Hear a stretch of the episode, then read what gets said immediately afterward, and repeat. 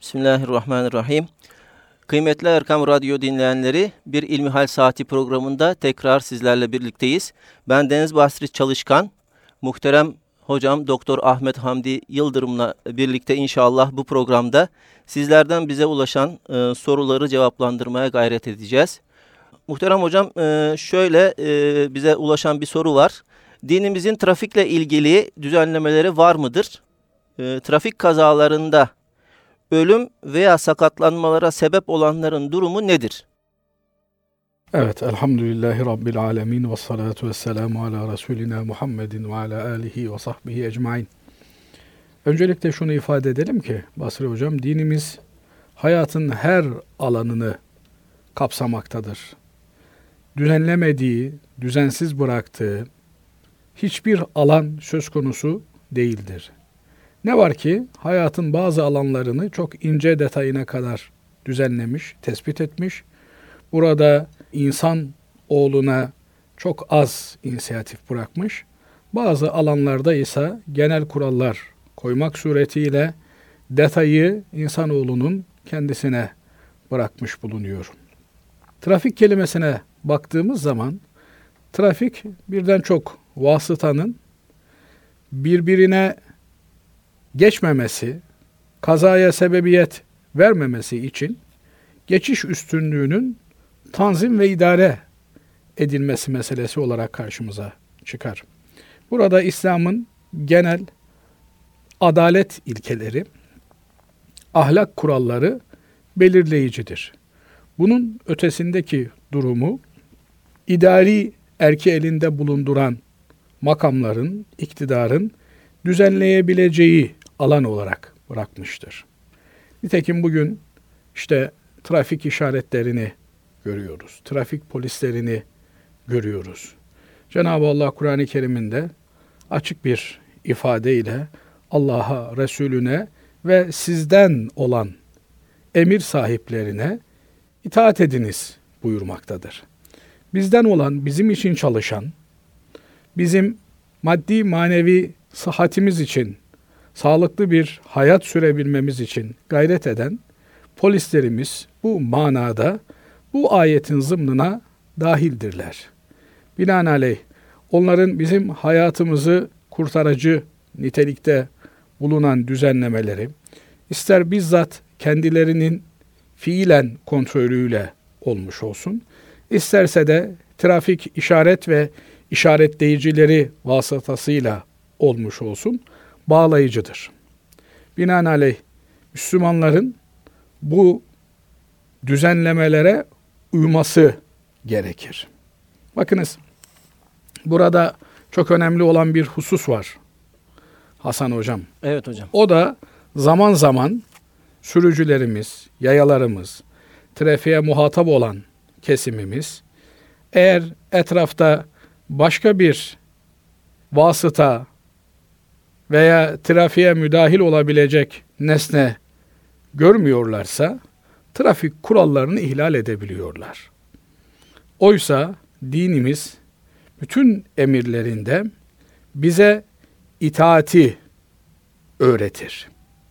Bunun illet olan kısmı bizlere söz konusu olan işaret ve işaretçilerin varlığı durumunda yapmamız gereken hareket tarzını ifade eder. Söz gelimi eğer trafikte size kırmızı ışık yanmışsa durmanız gerekiyor. Araçta iseniz de durmanız gerekiyor. Yaya iseniz de durmanız gerekiyor. Efendim gecenin üçünde incin top oynarken tabiri caizse trafik işaret ve işaretleyicilerinin ne ehemmiyeti vardır? Dolayısıyla trafikte benden başka kimsenin olmadığı bir saatte kırmızı ışıkta beklemenin bir anlamı, bir hikmeti, bir gerekçesi olamaz diye kırmızı ışık ihlalini yapamayız. Yapmamalıyız. Zira Efendimiz Aleyhisselatü Vesselam'ın İslam'ı anlayışına baktığımız zaman Efendimiz bizlere buyuruyorlar ki suyu israf etmeyin.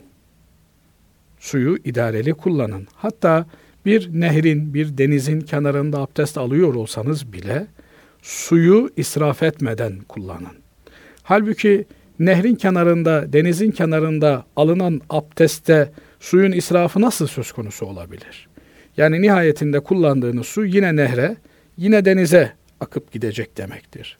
Ama Efendimiz Aleyhisselatü Vesselam bize bir hayat düsturu öğretiyor. İsrafa bulaşmayın. İsraftan uzak durun. Kaynaklar ne kadar bol olursa olsun siz iktisat ile hareket etmeyi öğrenin, buna alışın.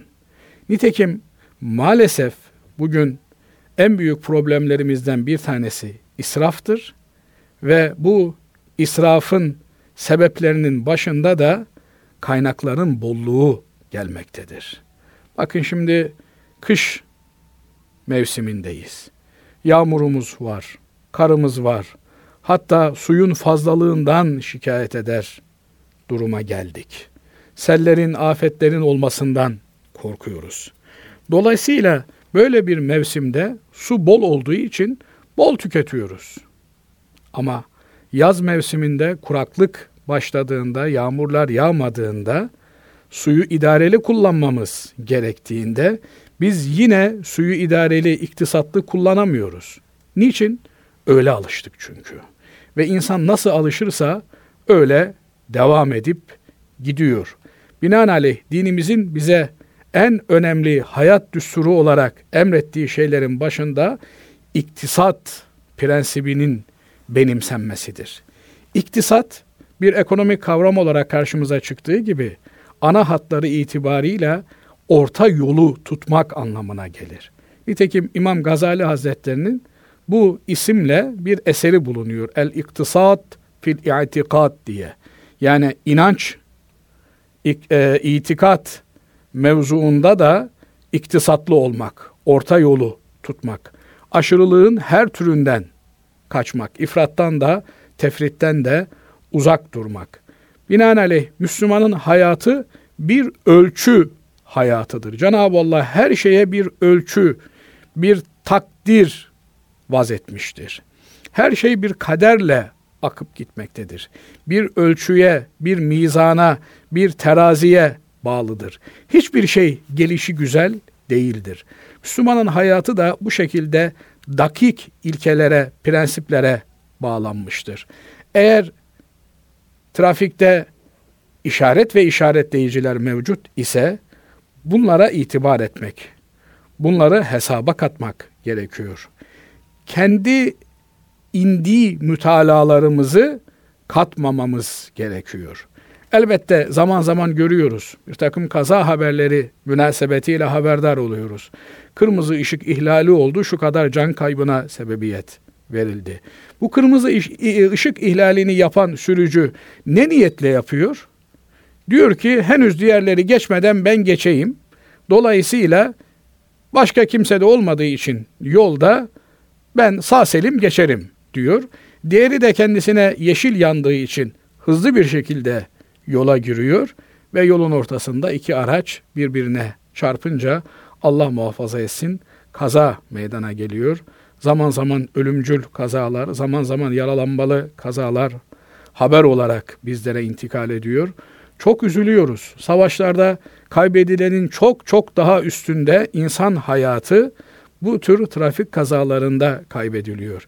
İşte bugünlerde yine aşırı kaygan yollarda hız yapıldığından dolayı arabanın şartları, yolun şartları, sürücünün kendi fiziki şartları göz ardı edildiğinden dolayı kaza oluyor. İşte Konya'da 7 kişi ölüyor, şurada 10 kişi ölüyor, burada 18 kişi ölüyor, şu kadar yaralı insan oluyor. Bunların hepsi birer vebal. İnsan aracına aldığı kimsenin can ve mal emniyetinden sorumlu hissetmeli kendisini. İsterseniz bila bedel, meccanen, karşılıksız bir kimseyi taşıyor olun. Onun da can güvenliğini korumakla yükümlüsünüz. Onun selameti ve ulaşacağı yere sağlıklı bir şekilde ulaşmasını teminle görevlisiniz.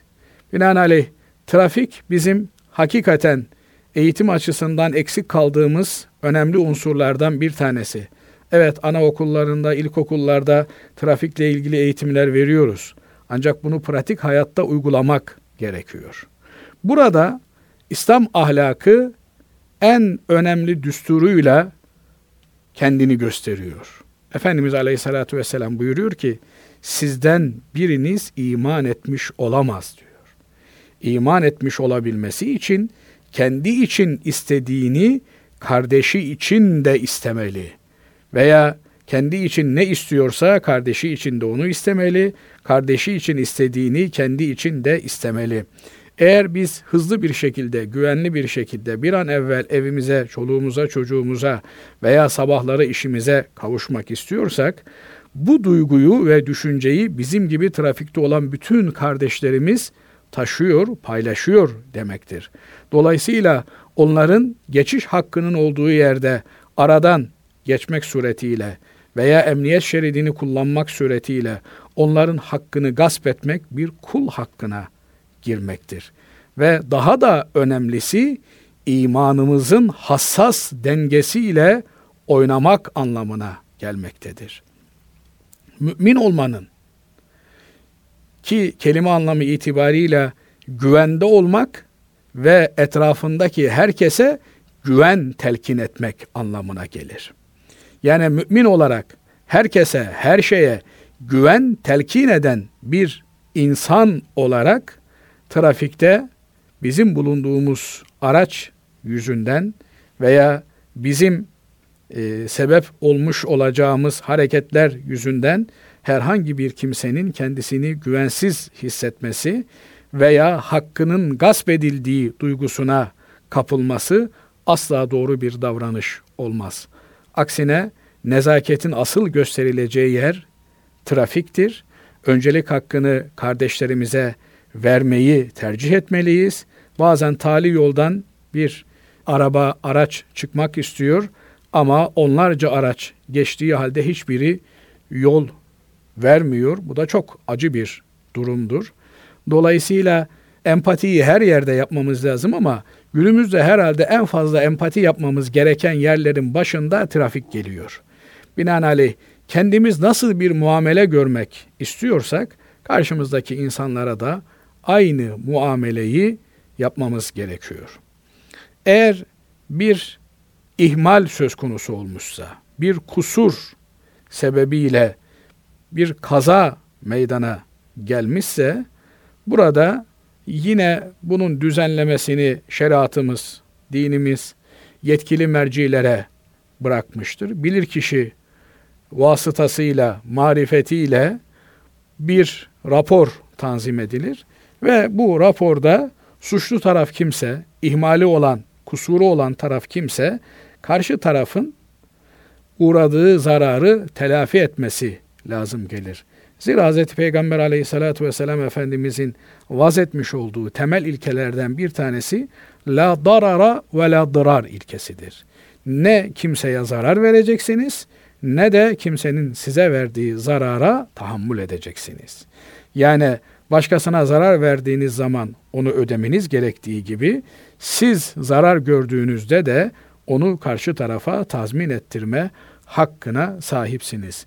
Bu şekilde biri kendi kuralları içerisinde trafikte seyrederken bir başka aracın gelip çarpması, onun hakkını ihlal etmesi yüzünden kusurlu bir davranış içerisine girerek kendisine veya aracına bir zarar verilmiş ise bu zararın telafisini, tazminini talep etme hakkına sahiptir. Ama yine unutmamak lazım gelir ki Müslümanlar arasında en temel ilke müsamahakar olmaktır, bağışlayıcı olmaktır. Haklı iken kendini geri çekebilmektir. Baktınız arkadan biri dokunmuş, hafif bir ses çıkmış, indiniz baktınız ki bir şey yok, hafif bir çizik. Yani bunun ile meşgul olup da efendim yok tutanağıydı, yok polisi çağırmaktı gibi hem kendinize hem de sizin orada bekleme yapmak suretiyle oluşturduğunuz trafikten etkilenecek olan onlarca yüzlerce araca zarar vermeniz söz konusu ise hiç bu tür şeylerle muhatap olmamak lazım gelir. Geçmiş olsun deyip ufak tefek zararı tahammül edebilmek, katlanabilmek erdemli davranış gereğidir. Ama eğer ciddi bir zarar oluşmuş ise, hakikaten bir yaralanma söz konusu olmuş ise, bu gibi durumlarda elbette mağdur olan tarafın, aleyhine bir suç işlenmiş olan tarafın hakkını araması ve alması en doğal, en tabii hakkıdır. Eğer bu trafik kazaları neticesinde ölümlü bir olay yaşanmış olursa biliyorsunuz İslam hukuku açısından taksirle, hata ile adam öldürmenin veya bir ölüme sebebiyet vermenin maddi bir cezası vardır. Buna diyet diyoruz. Diyet farklı hesaplamalarla karşılığı oluşturulan bir can akçesidir. 100 deve diyet olarak verileceği gibi 4 kilo küsür gram altın da diyet olarak verilebilir. Bunların detayları Allah muhafaza etsin böyle bir hadise ukua geldiğinde inceden inceye tespit edilir ve ona göre hareket edilir. Bu tür e, yaralamalı veya e, ölümlü kazalarda ödenmesi gereken meblalar büyük meblalar olduğu için bunları kasıtlı olmayarak hata ile işlemiş olan kimseler akrabalarına bölüştürmek suretiyle öderler. Çünkü işte söz gelimi 400-500 bin lira gibi bir meblağ eğer bir ölüme sebebiyet verilmişse karşı tarafa ödenmesi gerekiyor. Ama bu meblağı defaten birinin tedarik edip ödemesi kolay bir şey değil. Bunu 3 e, yıl zaman zarfı içerisinde kendi akrabalarından ki buna biz asabe sistemi diyoruz İslam hukuku çerçevesi dahilinde bu sisteme dahil olan akrabalarına belirli taksitler bölünerek topluca ödenir. Bugün e, işte mevzuatta zorunlu trafik sigortaları söz konusu. Bu trafik sigortaları da bunun e, önemli bir kısmını ödüyorlar. Bu gibi durumlarda mağdur olan tarafında toleranslı olması gerekir. Müsamahakar davranması gerekir. Binaenaleyh bir meblağ üzerinde uzlaşarak burada diyet dediğimiz can bedelinin ödenmesi maddi olarak lazım geldiği gibi önemli bir başka husus daha var Basri Hocam. Zaman zaman bu göz ardı ediliyor. Yani bir insanın hayatı çok kıymetlidir. Cenab-ı Allah insan hayatına, canlı hayatına büyük ehemmiyet vermektedir. Ve Kur'an-ı Kerim'de kim bir kimsenin hayat bulmasına sebebiyet verirse sanki bütün insanlığı diriltmiş gibi sevap kazanır buyurulmaktadır. Yine haksız yere bir kimseyi öldürürse bir kimse bütün insanlığı öldürmüş gibi günah kazanır buyurmaktadır. Binaenaleyh elbette bir Müslümanın kasıtlı olarak haksız yere bir cana kıyması mümkün değildir. Bırakın bir insana kıyması, bir karıncayı bile incitmesi mümkün değildir. Binaenaleyh insan hayatı, canlı varlıkların hayatı hususunda son derece hassas olan Müslüman, kazara, istemeyerek, irade dışı bir kimsenin ölümüne sebebiyet vermişse, burada da ne yapalım canım öldü, Allah rahmet eylesin demekle kalmak mümkün değildir. Bu maddi bedeli ödemenin yanı sıra iki ay katil kefareti dediğimiz bir kefaret orucunu tutmak durumundadır. Nasıl Ramazan orucunu Ramazan ayında kasıtlı olarak bozan bir kimse iki ay peş peşe oruç tutmakla mükellef ise aynı şekilde bir kimsenin hayatını kasıtsız bir şekilde sonlandıran, ölümüne sebebiyet veren kişi de iki ay kefaret orucu tutmak zorundadır. Böylelikle Cenab-ı Allah'a istiğfar etmiş, tövbe etmiş, yaptığı bu yanlıştan, hatadan dönme gayreti içerisine girmiş olur. Olabilir hepimiz insanız. Trafiğe çıkmak, trafik kazalarına sebebiyet vermenin bir parçası. Dolayısıyla eğer trafikte varsanız her an siz bir kazaya sebebiyet verebilirsiniz veya bir başkasının sebebiyet verdiği bir kazaya maruz kalabilirsiniz. Ama unutulmaması gereken husus muhakkak burada mağdur olan tarafların maddi manevi hukukuna riayet edilmeli. Bir de kendi nefsimize yönelik olarak bir hata işlemiş isek, bir cinayete sebebiyet vermiş isek bunun kefaretini tutmak suretiyle bir iç hesaplaşmaya kendi adımıza girmemiz gerekiyor. Böyle davranan bir Müslüman, bunun şuurunda olan bir Müslüman trafikte çok daha toleranslı olmaya gayret edecektir. Başkalarının hakkına, hukukuna riayet etmeye gayret edecektir. Bir de tabi yoğun trafiğin olduğu zamanlarda, zaman dilimlerinde emniyet şeridi diye bir şerit ayrılmış. Buradan ambulanslar geçsin, acil durumda olan araçlar, itfaiye araçları vesaireler filan geçsin diye bir emniyet şeridi açılmış.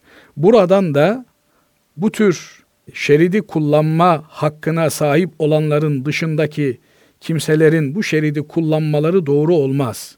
Efendim ben bakanım, ben başbakanım, ben bu şeridi kullanırım, giderim ben filan dairenin genel müdürüyüm, genel müdür yardımcısıyım, benim plakamın bilmem ne özelliği var diye bu şeridi kullanmak yer gelir cinayet hükmünde olur. Siz o şeridi kullandığınız için eğer bir ambulans hastasını hastaneye yetiştiremezse, eğer bir itfaiye aracı yangınına vaktinde zamanında yetişip müdahale edemezse orada bir takım insanların hayatı tehlikeye girecek demektir. Çok ağır ve veballi bir husustur.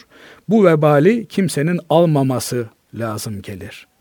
Bazen maalesef e, trafikte görüyoruz çakarları koymuş olan bir takım araçlar vın diyerek sağ şeritten devam ediyorlar. Neymiş efendim? Çok önemli bir kişiymiş. Efendim yeryüzünde önemsiz olan hiçbir kimse yok. Allah'ın yarattığı her şey önemlidir. Ama insanların kendilerine ekstra önem atfetmeleri onları bir takım yanlışlara sebebiyet vermenin sorumluluğundan kurtaramaz. Herkes vicdanıyla baş başa kalacaktır. Ahirette bütün bu yaptıklarımızın hesabını vermek durumundayız. Binaenaleyh o hesabın bilinci içerisinde olmaya gayret etmeliyiz. Şimdilik söyleyebileceklerimiz bunlardan ibaret. Allah razı olsun hocam. Ee, gerçekten kış gündeminde e, çok önemli bir gündem maddesiydi. Bize ulaşan ikinci bir sorumuz şöyle muhterem hocam. Kur'an-ı Kerim'i okurken yüksek veya kısık sesle mi okumalıyız? Hızlı veya yavaş mı okumalıyız? Kur'an-ı Kerim okurken hangi metodu takip etmeliyiz? Evet, Kur'an-ı Kerim Cenab-ı Allah'ın bizlere göndermiş olduğu hidayet rehberimiz. Kur'an-ı Kerim'de hem bugünümüzü hem dünümüzü hem yarınımızı okuma, anlama imkanı buluyoruz. Elbette Kur'an-ı Kerim okumak Cenab-ı Allah'la konuşmak anlamına geliyor. Binaenaleyh Efendimiz Aleyhisselatü Vesselam'ın bizlere öğrettiği şu, az önceki konuşmada da ifade ettiğimiz gibi iktisat ölçüleri içerisinde olmak. Ne çok bağırıp çağırmak ne de kendimizin dahi duyamayacağımız kısık bir sesle veya işte sadece dudak hareketleriyle okuma yapmak. Bu meyandan olmak üzere şunu ifade edeyim ki kıraat dediğimiz kişinin en az kendi kulağı ile işitebileceği bir ses tonuyla okuma yapması demektir. Bu şu açıdan çok önemli. Eğer namazda işte öğle namazı kılıyorsunuz, ikindi namazı kılıyorsunuz. Okuduğunuzu kendi kulağınız işitmiyorsa o zaman siz kıraat yapmıyorsunuz demektir. Kıraat yapmayınca da namazın belli başlı rükünlerinden biri olan kıraat rüknü yerine gelmediği için namazınız namaz olmaktan çıkıyor. Binaenaleyh en az kendimiz duyabileceğimiz bir ses tonuyla kıraat etmek durumundayız. Yani harfleri mahreçlerinden çıkartmak suretiyle Kur'an-ı Kerim'i okumalıyız. Kur'an okumak bunu ifade ediyor. Ama bu ses tonunun üzerine eğer bir desibel ayarlaması söz konusu ise yani sesin e, çıkışı, yüksekliği gündeme gelecek ise o zaman hitap ettiğimiz kimseye uygun olarak sesimizi yükseltiriz. Eğer üç kişilik bir cemaate Kur'an tilavet ediyorsanız onların rahat işitebilecekleri, duyabilecekleri bir ses tonuyla, bir ses yüksekliğiyle okursunuz. Eğer 300 kişilik bir cemaate kıraat ediyorsanız o zaman onların rahat duyabilecekleri bir ses tonuyla, bir ses volümüyle kıraat yaparsınız. Fakat bağırıp çağırmak sayılacak. Kelimelerin, harflerin anlamını yitirdiği bir ses tonuyla okumak kıraat demek değildir. Bu olsa olsa bağırıp çağırmak olarak kabul edilir. Hz. Peygamber Efendimiz başta da söylediğimiz gibi buyuruyor ki bir sağıra duyurmaya çalışmıyorsunuz.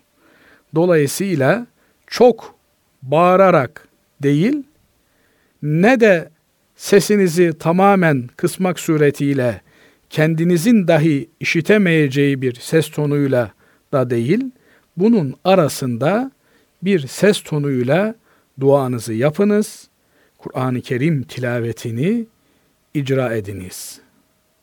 Binaenaleyh uygun olan e, muhatap kitleye göre ses tonumuzu, yüksekliğini veya düşüklüğünü ayarlamak. Fakat her halükarda harflerin mahreçlerini kaybetmemesi, mutlak surette mahreç özelliklerini muhafaza ederek Kur'an tilavet edilmesi gerekiyor. Geçen e, sosyal medya üzerinden bir video paylaştı arkadaşlar. Orada bir Mısırlı kişi, hafızda diyemeyeceğim, kusura bakmayın, sözüm ona Kur'an tilavet ediyor. Arkadaşım bir tanesi not düşmüş diyor ki sadece şehit anı anladım diyor sonunda. Ben biraz daha dikkatli dinleyince sonundaki de şehit değil şedid. Ama onu bile anlamakta insanlar güçlük çekiyorlar. Dolayısıyla özellikle de bugün işte bir takım ses cihazlarının yankı ve akustik vermesine e, aldanarak e, sözüm ona güzel sesle tilavet ettiklerini düşünen bir takım kimseler Kur'an'ı maalesef Kur'an olmaktan çıkartarak okuyorlar. Bu çok yanlış bir şey. Bu asla tasvip edilebilecek bir şey değil. Mazur görülebilecek bir şey değil. Kur'an-ı Kerim mutlak surette tecvid kaideleriyle ve harflerin özel mahreçlerine riayet ederek okunması gereken bir nazm-ı celili ilahidir. Allah kelamıdır. Mutlak surette Cenab-ı Allah'la konuştuğumuzu düşünerek, tedebbür ederek okumamız lazım gelir. Kur'an-ı Kerim okumak çok önemlidir, dinlemek çok önemlidir. Efendimiz Aleyhisselatü Vesselam ashabından bazılarına Kur'an-ı Kerim okumasını talep etmiş. Ya Resulallah sana inen Kur'an'ı sana mı okuyacağız dediklerinde ben Kur'an'ı başkalarından dinlemeyi çok severim buyurmuşlar. Ve malumu aliniz Hud suresi okunduğunda Festakim kema umirte ayeti tilavet edildiğinde Efendimiz Aleyhisselatü Vesselam'ın gözlerinden yaşların boşaldığını tilavet eden sahabi efendimiz görüyor. Binaenaleyh Kur'an'ı okurken, dinlerken tedebbür edecek ve hislenecek bir vaziyette okumak ve dinlemek gerekiyor. Yoksa bir e, güzel ses icrası olarak Kur'an-ı Kerim okumak doğru değil. Elbette güzel ses Kur'an tilavetinin çok önemli bir parçasıdır. Efendimiz Aleyhisselatü Vesselam seslerinizi Kur'an tilavetiyle güzelleştiriniz buyurur. Bu bir anlamıyla da Kur'an'ı güzel sesle okuyunuz anlamına da gelir. İnsan elinden gelen bütün gücünü, kuvvetini kullanarak Kur'an-ı Kerim'i güzel okumaya, güzel okuma ifadesinin içerisine giren ses tonunu orta yolu muhafaza eder şekilde ayarlayarak kullanmaya dikkat etmelidir. Peki hızlı veya yavaş? Ee, evet elbette bu e, zaman zaman hızlı okuyabilir bir insan ama hızlı okuduğunda da her harfin hakkını vererek hızlı okumalıdır. Yoksa harfleri yutmak suretiyle ne dediği anlaşılmayacak derecede bir süratle okumak mümkün değil. Kur'an-ı Kerim'in tilavetinden maksat tedebbürdür. Onu anlayabilmek, onun ruhuna vakıf olabilmektir. Çok hızlı okunan bir Kur'an-ı Kerim eğer bu manayı, bu inceliği kaybettiriyorsa o zaman doğru bir kıraat olmaz. Yine aynı şekilde çok yayılarak, çok yavaş okunduğunda da o bütünlüğü kaybettiriyorsa o da doğru değil. En güzeli orta yolu benimsemek ve tutmaktır. Ama hafız efendiler kendi e, eğitimleri maksadıyla yine altını çizerek ifade etmek isterim ki anlaşılmayacak derecede hızlı okumaya asla müsaade yoktur. E, eğitim amacıyla hadir usulü denilen biraz hızlı Kur'an tilavetinde bulunabilirler. Ama asıl olan Kur'an'ı tedebbür ederek, tefekkür ederek, inceliklerine inerek, düşünerek okumaktır. Buna riayet etmek her zaman en doğru yolu seçmek olacaktır diye söyleyelim. Teşekkür ediyoruz hocam. Allah razı olsun. Muhterem hocam, seferilikle ilgili bir soru bize ulaşmış. Anne babasının yaşadığı beldeye giden bir kişi seferi olur mu? Evet bu seferilik e, sorusu çoğu zaman soruluyor. Özellikle de e, gurbette olup da annesinin babasının yanına giden öğrenci olsun, memur olsun bir takım kardeşlerimiz bir ikilem içerisinde kalıyorlar. Seferi mi kılacağız yoksa normal mi kılacağız? Bu konuyu isterseniz biraz detaylı bir şekilde anlatmaya gayret edelim. Öncelikle temel ilkelerden bahsedelim. Evet. Şimdi birinci bilmemiz gereken şey seferilik, yolculuk iki aşamadan oluşuyor. Birincisi yaşadığımız, bulunduğumuz bölge ile intikal etmeyi, gitmeyi düşündüğümüz bölge arasında kat edeceğimiz mesafenin belli bir süre zarfında kat edilebilen bir mesafe olması gerekiyor. Bunu alimlerimiz ölçmüşler, değerlendirmişler ve takriben 90 kilometrelik bir mesafe olarak tespit etmişler. Kimi hızlı yürür, kimi yavaş yürür, kimi ağır yürür. Ama ne olursa olsun 90 kilometrelik bir mesafeyi kat etmek üzere evinden, yerinden, yurdundan ayrılan bir kimse en azından bu yol süresi içerisinde seferi kabul edilir. Efendim siz şu anda Küçük Çamlıca'da bulunuyorsunuz ve Adapazarı Hendek ilçesine gitmeyi düşünüyorsunuz. Bulunduğunuz yer ile gitmeyi düşündüğünüz yer arasında takriben 150-160 kilometrelik bir mesafe var. Çamlıca sınırlarını geçtiğinizde ki burada da önemli bir husus var. Kitaplarımız, ilmihal eserleri derler ki bulunduğu yerin hanelerini geçtiğinde işte efendim Çamlıca köyündeydiniz diyelim. O kevin köyün en son hanesini geçtikten sonra artık yolcusunuz. Ama şimdi öyle bir duruma geldik ki git git evler bitmiyor, şehirler birbirine bitişmiş, bağlanmış adeta. Şimdi ne yapacağız? İşte burada kanaatler, iştihatlar devreye giriyor. Eğer siz efendim e, İstanbul'dan ayrılacak iseniz gişelerden geçtiğiniz zaman artık yolcu sayılırsınız. Gişelerden sonra eğer bir konaklama tesisinde duracaksanız ve söz gelimi öğle namazını kılacaksınız diyelim.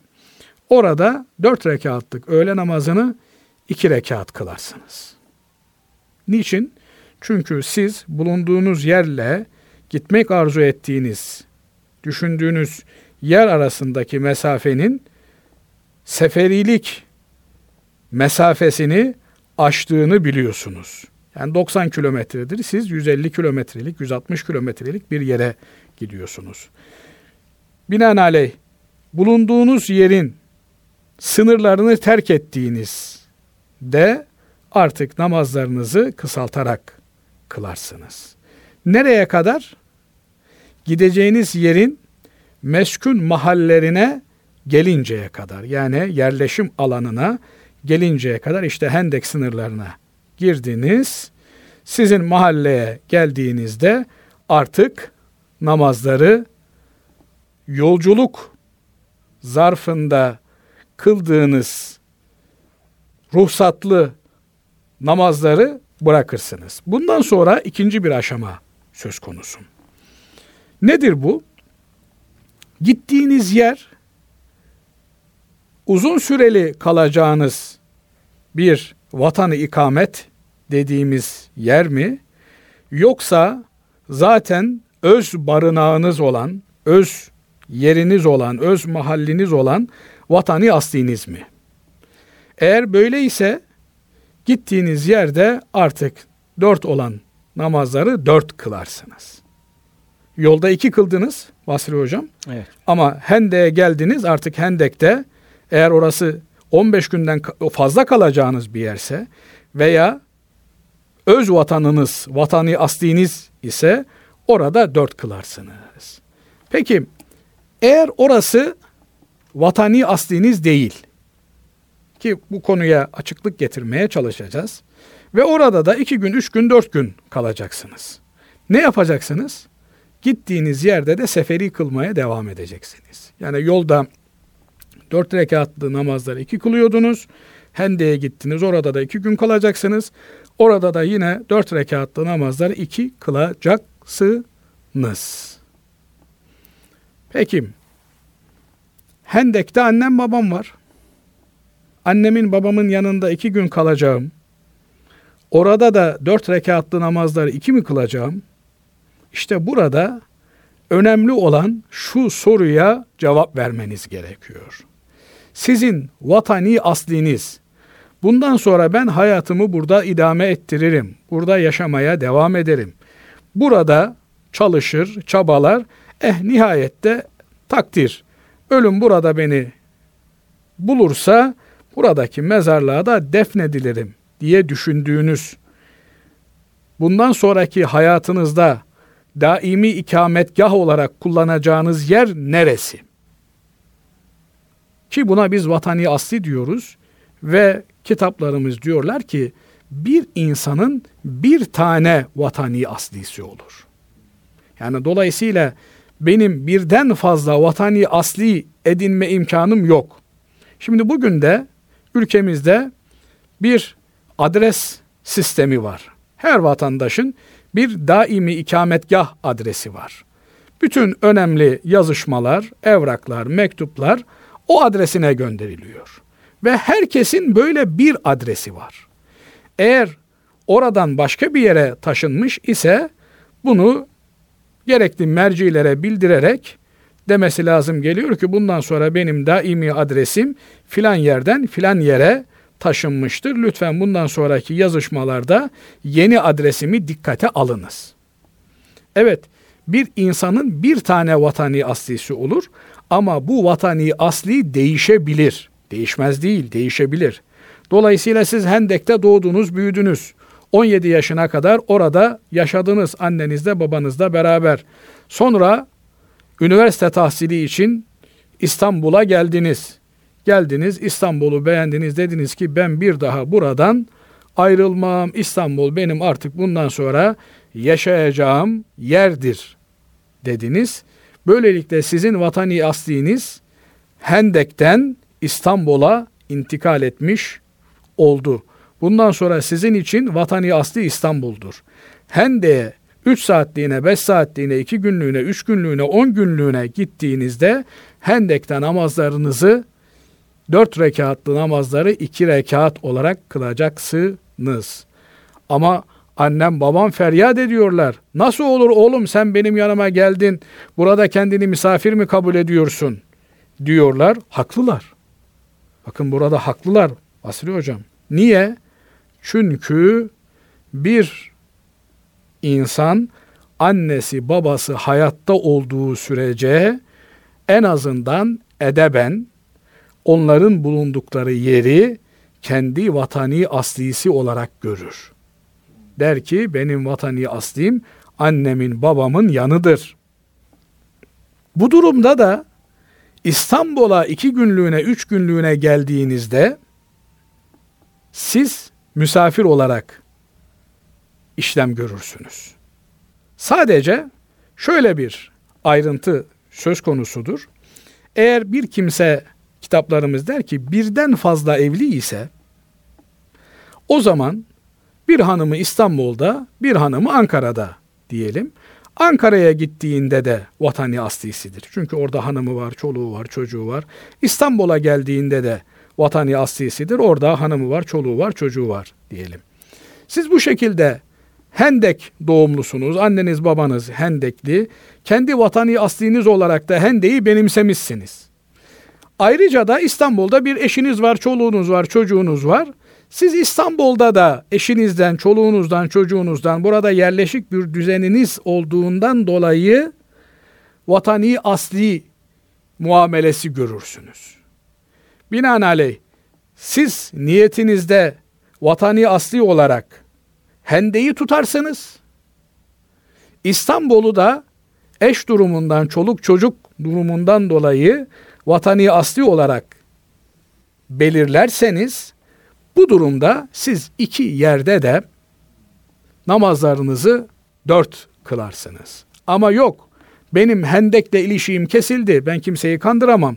Bu saatten sonra benim ana ikametim İstanbul'dur diyor iseniz siz Hendek'te dört rekatlı namazları iki olarak kılacaksınız. Veya bütün namazlarınızı yapmamız gereken şekliyle cemaatle kılacağız. Oradaki mukim bir imamın arkasında kılacağız. Böylelikle böyle bir sıkıntı da söz konusu olmayacak. Ee, bir diğer mesele de burada belki e, kısaca değinmeye çalıştık. Artık bugün evler birbirlerine bitiştiği için nereden seferilik başlayacak? Yani kronometreyi nereden çalıştıracağız? Yani 90 kilometre diyoruz ya, o 90 kilometreyi nereden çalıştıracağız? İşte evlerin bittiği yerden çalıştıracağız. Ama evler birbirlerine bitişik. Burada da insan kendine bir yer tespit eder. Mesela işte İstanbul'un Asya kısmında oturuyorsanız köprüyü kendinize bir başlangıç noktası, sıfır noktası olarak tespit edersiniz. Dersiniz ki işte köprüden ileriye Kırıkkale'ye eğer 90 e, kilometreyi aşan bir yolculuk yapacaksam o zaman ben oraya gittiğimde seferiyim, yol esnasında da seferiyim dersiniz. Efendim Anadolu yakasında değil de Avrupa yakasında oturuyorsanız yine köprüyü bu şekilde bir e, sıfır noktası olarak kullanabilirsiniz. Eğer Anadolu noktasında oturuyorsanız ve işte Adapazarı'na, Ankara'ya, Bolu'ya, Kastamonu'ya yolculuk yapacaksanız İstanbul gişelerini baz olarak alabilirsiniz. Sıfır noktası olarak kabul edebilirsiniz. Avrupa noktasında oturuyorsanız Mahmut Bey gişelerini İstanbul çıkışı olarak kabul edebilirsiniz. Dolayısıyla böyle bir yeri kendinize başlangıç noktası olarak e, tespit edebilirsiniz ama bu keyfi olan bir seçim olamaz. Yani bir anlamı, bir işareti, bir delaleti olmalı. Nedir? İşte efendim İstanbul orada artık e, parayla giriş yapıyorsun veya parayla çıkış yapıyorsun. Dolayısıyla İstanbul'u terk etmiş oluyorsun. E, anlamına kullanılabilir, bir değerlendirilebilir. giriş kapısı gibi evet. E, düşünülebilir. Evet. Bir de tabii işte seferde kazaya kalan bir namazı nasıl kılacağım? Veya e, seferde vakit buldum, kaza namazı kılacağım. Mukimken kazalarım vardı, onları nasıl kılacağım? Hangi namaz hangi şartlarda kazaya kalmışsa o şartlarda kılınır. Söz gelimi işte e, bugün itibarıyla e, öğle namazı e, saat 12.20'de okunuyor. Efendim işte 2'yi 30 geçe ikindi ezanı oluyor. Siz İstanbul Havaalanı'ndan 2'yi 15 geçe uçtunuz. Namaz kılmayı da o telaş içerisinde unuttunuz. Başka türlü nasıl namaz kazaya kalacak? Efendim seferi olarak mı kaza edeceksiniz? Mukim olarak mı kaza edeceksiniz? Son an yani vakit çıktığında seferiyseniz seferi olarak. Mukimseniz mukim olarak kaza edeceksiniz diyelim ve Cenab-ı Allah'a niyaz ederek sözlerimizi tamamlayalım. Cenab-ı Allah söylediğimiz doğruların tesirini baki eylesin. Yanlış ve hata bir şey söylemişsek onların da tesirini izale eylesin. Allah razı olsun hocam. Teşekkür ediyoruz. Bir programda daha dinleyenlerimizden bize ulaşan e, soruları cevaplandırmaya çalıştık. Kıymetli Erkam Radyo dinleyenleri Twitter ve e-mail üzerinden e, bizlere sorularınızı ulaştırabilirsiniz. Bir sonraki programda tekrar buluşmak dileğiyle Allah'a emanet olunuz.